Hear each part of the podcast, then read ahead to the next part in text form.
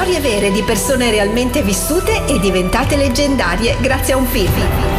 Biocinema con Barbara Zorzoli.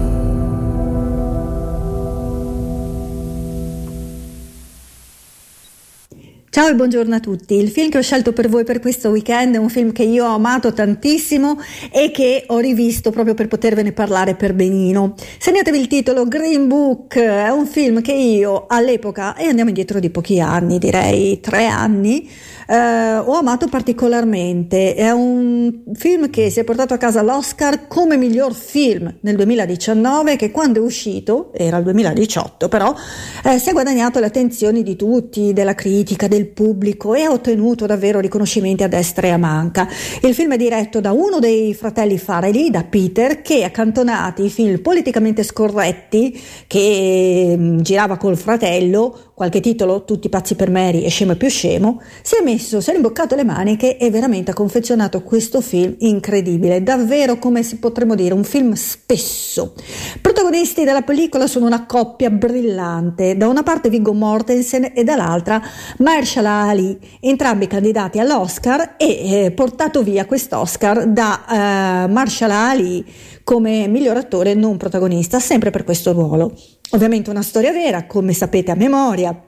ed è la storia tra questo pianista di colore, Don Shirley, e il suo autista, un ex buttafuori dal nome Frank Tony Lip Valelonga. Tony Lip è un soprannome proprio per la capacità di questo uomo, cioè di Viggo Mortensen, di saperla raccontare, di intortare, di girarsela un po' a suo favore. Ovviamente le differenze tra questi due uomini non si eh, limitano a una differenza di pelle, ma eh, oltre a tutti i pregiudizi che potete immaginare, pregiudizi però da entrambe le parti, ehm, devono proprio, come dire, rodare, devono carburare. Ed è un film che eh, riserva tratti per de- delle bellissime risate, eh, ci sono anche momenti davvero di eh, amarezza proprio per quello che nell'America degli anni 60 dovevano sopportare le persone di colore, ma eh, può essere anche considerato un road movie perché è sì un film che si svolge in parte in macchina e che attraversa gli Stati Uniti dall'Iowa al Mississippi, ma è anche un road movie dell'anima perché queste persone, questi due uomini impareranno a conoscersi e diventeranno amici. Io non vi voglio svelare di più,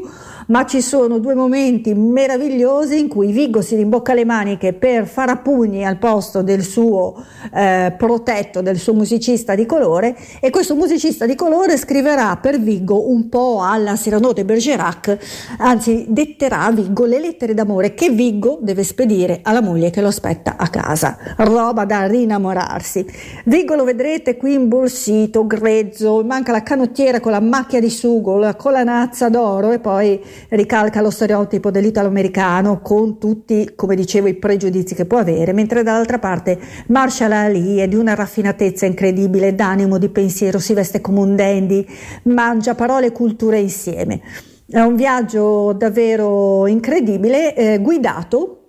o come posso dire, ehm, dettato ecco, dal Green Book. Il Green Book è una sorta di guida eh, che è stata redatta nel 1936 da Victor Hugo Green, che eh, elencava i luoghi in cui le persone di colore erano ben accette, quindi lì potevi andare tranquillo, sicuro di non incorrere in spiacevoli inconvenienti, potevi andare in quel tale ristorante, salone di bellezza, eccetera, eccetera, senza che ti facessero fuori, mettiamola così. Recuperate questo film perché è davvero incredibile, gli attori sono fantastici con questo io vi bacio, vi abbraccio, vi do appuntamento a sabato prossimo. Ciao a tutti!